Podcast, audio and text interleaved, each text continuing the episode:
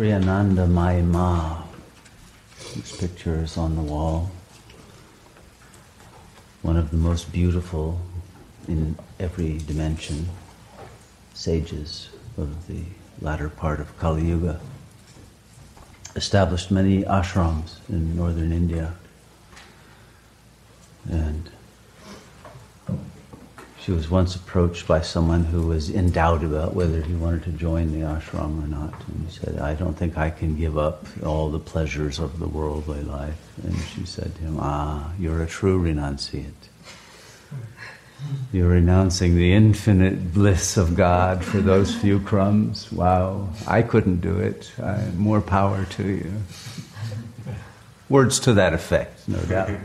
But the point is that it has always been recognized that the only difference between a sinner and a saint is that the sinner settles for crumbs of pleasure, uh, in between which are massive amounts of suffering, while the saint is always in bliss. And so, therefore, can't we say that the difference is simply a difference in intelligence? One makes a wiser choice.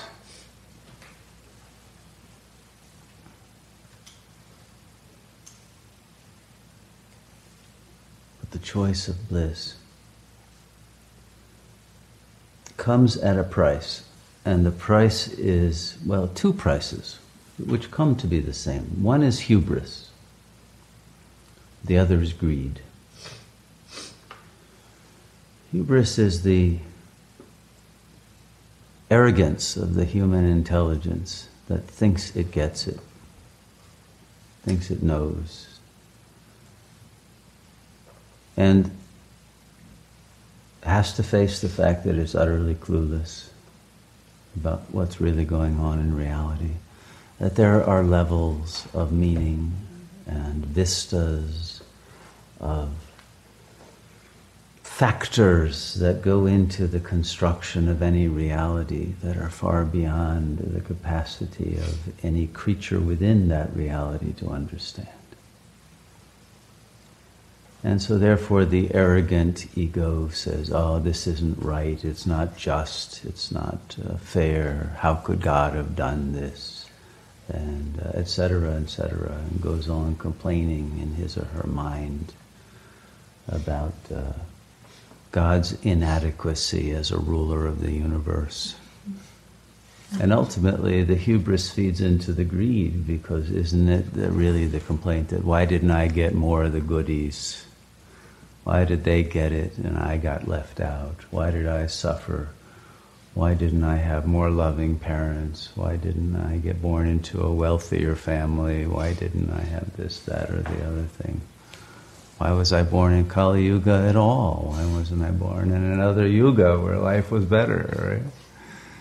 Well, you can complain about everything if you want to.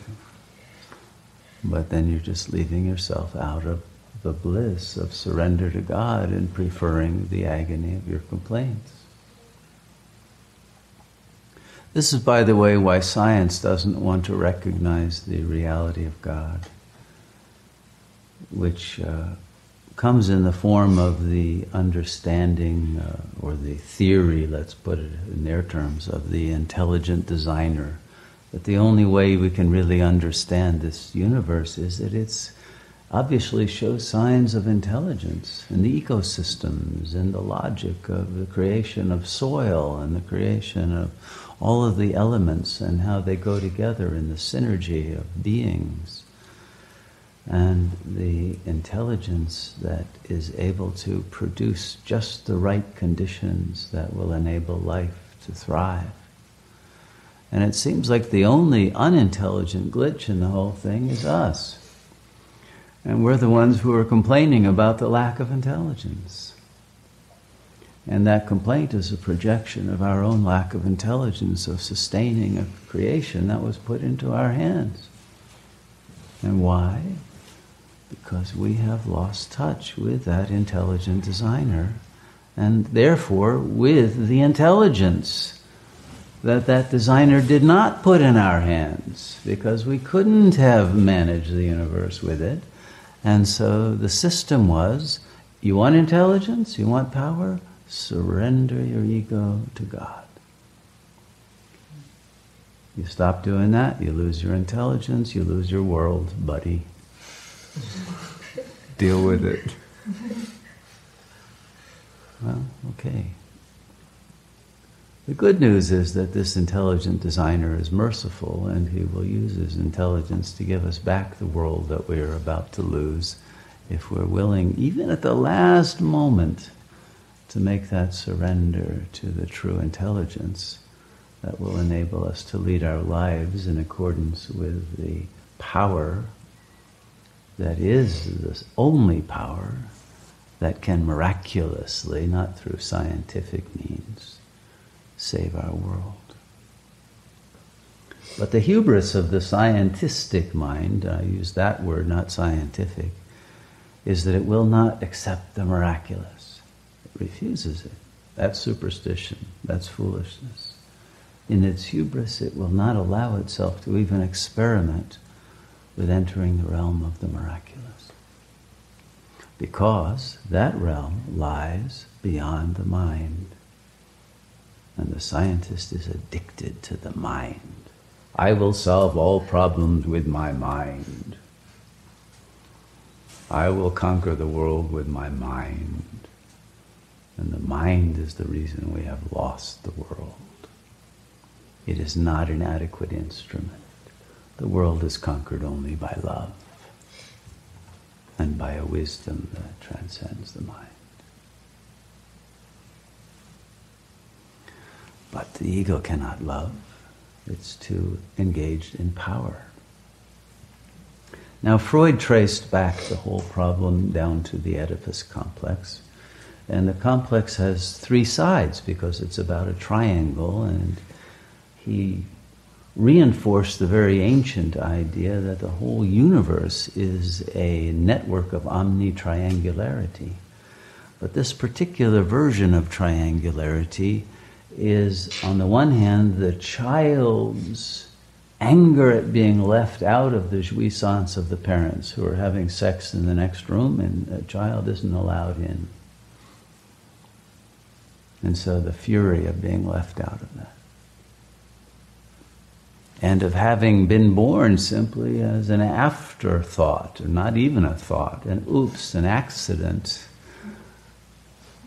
that resulted from the jouissance and an inconvenience interruption, inconvenient interruption of the ongoing jouissance to whatever extent it was there between the couple. And so that feeling of being left out from whatever crumbs of enjoyment are going on is agony at the core of the ego.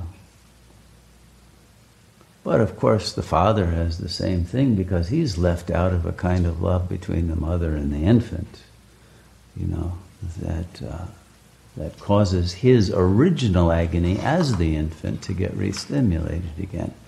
And so he ends up hating both the mother and child because he's out there working for them while they're coo-cooing each other. And of course, the mother is forced into a situation where she has to be subservient to the father and a slave to the child, who ends up telling her, No, I hate you, mommy. Will you please go away? I want a better one. And it ends up that nobody in this triangle is happy because of the greed and the hubris and the failure to realize that the only happiness comes from surrendering the mind that wants, that desires, that is insatiable in its need for sensory satisfactions that can never be fulfilled. And yet it is obsessed with that rather than simply realizing the bliss that comes from becoming one with the intelligent designer of the universe who is filled with love and offering it to you constantly. And you're rejecting it. Preferring to wallow in the mind and the emotions, the anger, the fury that you didn't get what you thought you should get. And not accepting what's there for you.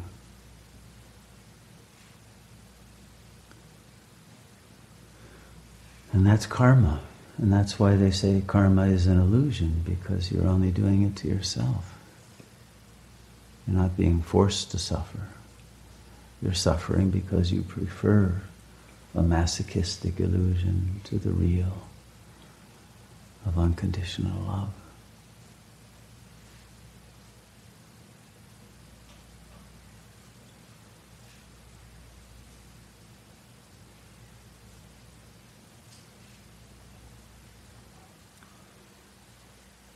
And until the ego mind comes to recognize, usually with horror, that it does not possess anything. You don't possess your youth, your beauty, not even your intelligence. You don't possess your creativity. You don't possess your life. It can all be taken away at a moment's notice. All of it. Whatever you're most proud of.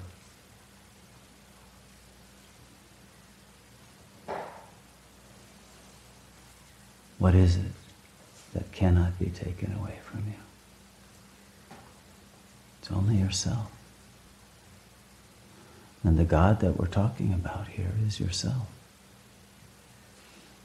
And yet, the one thing that cannot be taken away from you, the ego has managed to take away from itself its own self in searching for an other to bring it love and satisfaction that it'll never get from that other, and it has rejected it from the only source there is, which is one's own self.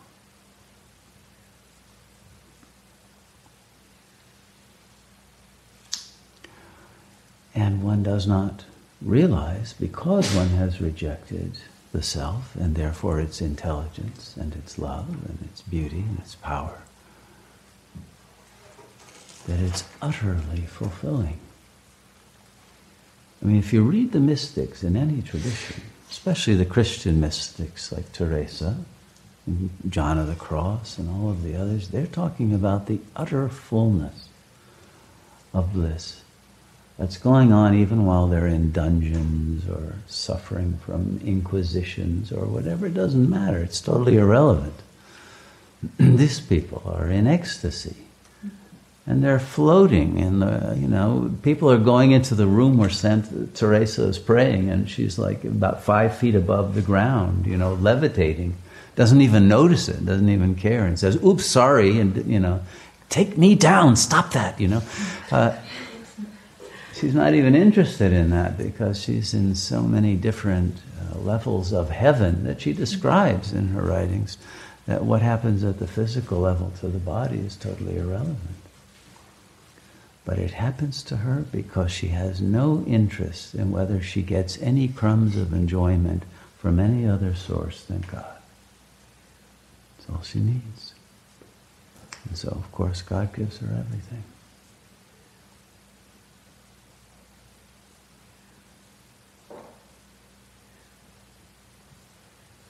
And that's the only question that we have to decide. Do we want a few crumbs of something that's going to be taken away from us anyway, and that leaves only a bitter aftertaste?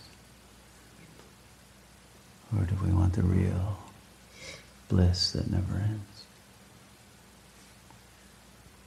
That comes with intelligence and beauty and power.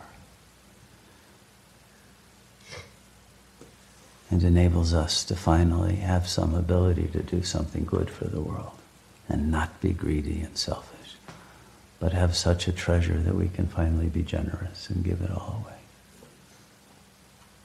Because there's infinitely more where that came from.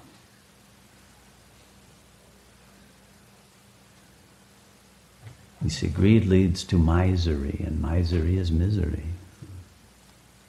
And misery comes from the same word as measure, and measure is Maya.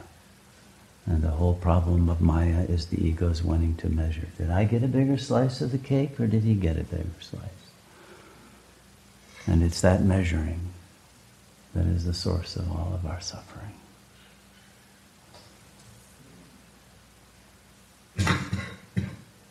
and so to be free of Maya is to be free of measuring out whether you got your fair share of the goodies.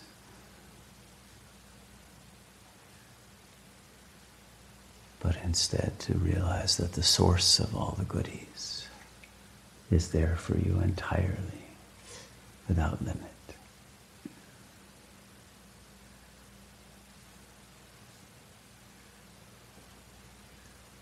And it's only from that source that the goodies will continue to flow.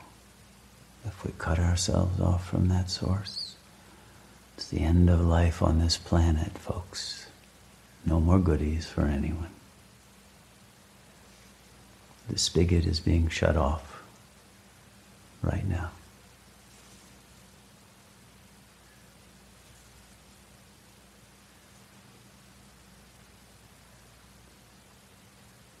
And maybe it's too late to turn it on. But even that won't matter if we have found the source before our lives are cut off.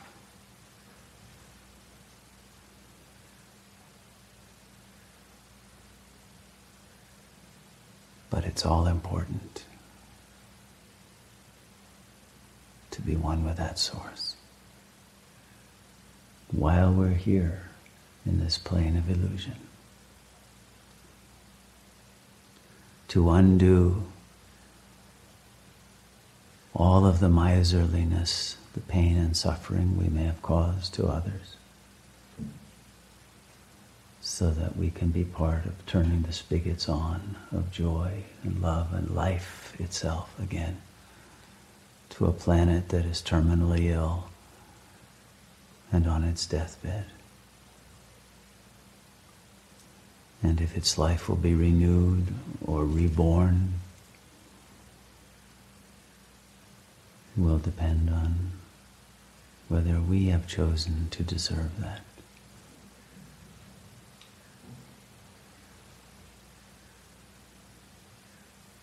Whether we have the intelligence to redream this dream and bring the disorder back into divine order the order of ultimate beauty.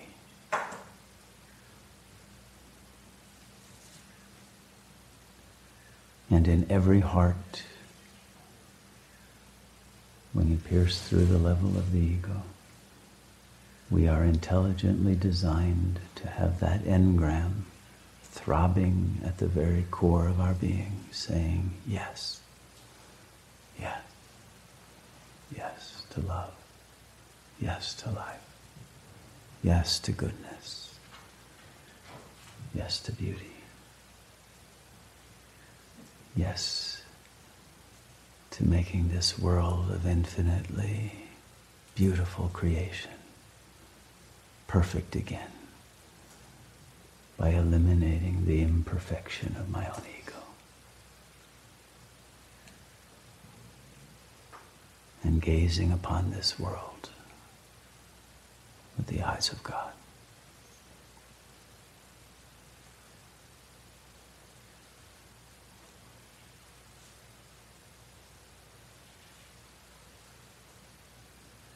It is the power of the divine gaze of love that alone can bring to life what is dead and heal what cannot be healed. And miraculously, enable the laws of nature to be trumped by that supernatural power that is the love of God. And you are the instruments for the dissemination of that power.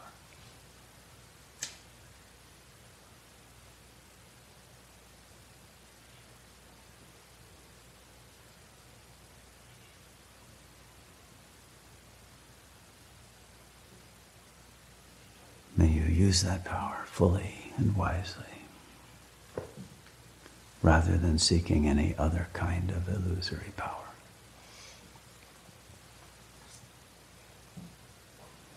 That is our graduation exam.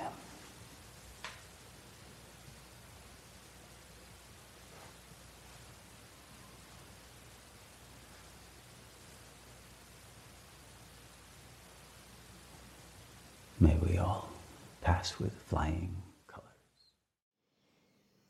Thank you for listening to Spiritual Teachings with Shunyamurti, recorded live at the Sat Yoga Ashram in Costa Rica.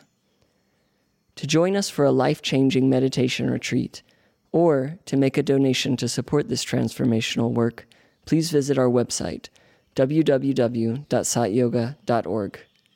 To access more teachings or guided meditations from Shunyamurti, please visit the members section of our website or our YouTube channel, Sat Yoga Institute. Namaste.